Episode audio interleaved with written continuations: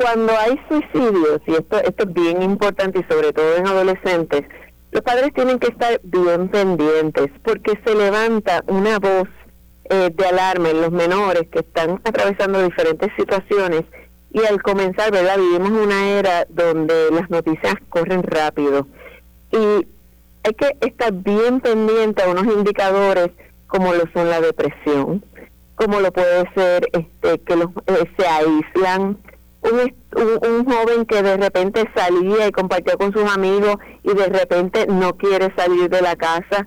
O sea, nosotros como padres y madres tenemos que estar bien pendientes a cualquier cambio abrupto en la conducta de los hijos, sea de que se portaba bien y ahora está teniendo, ¿verdad? Este, se, está comportando violentamente o si se comportaba no tan bien y de repente es un santo. O sea, eh, eh, son indicadores, esos cambios de conducta son indicadores de que algo está pasando.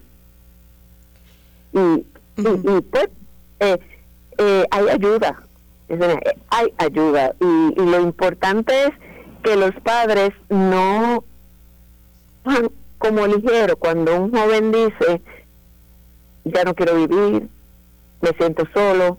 Estos son indicadores, así que tenemos que accionar.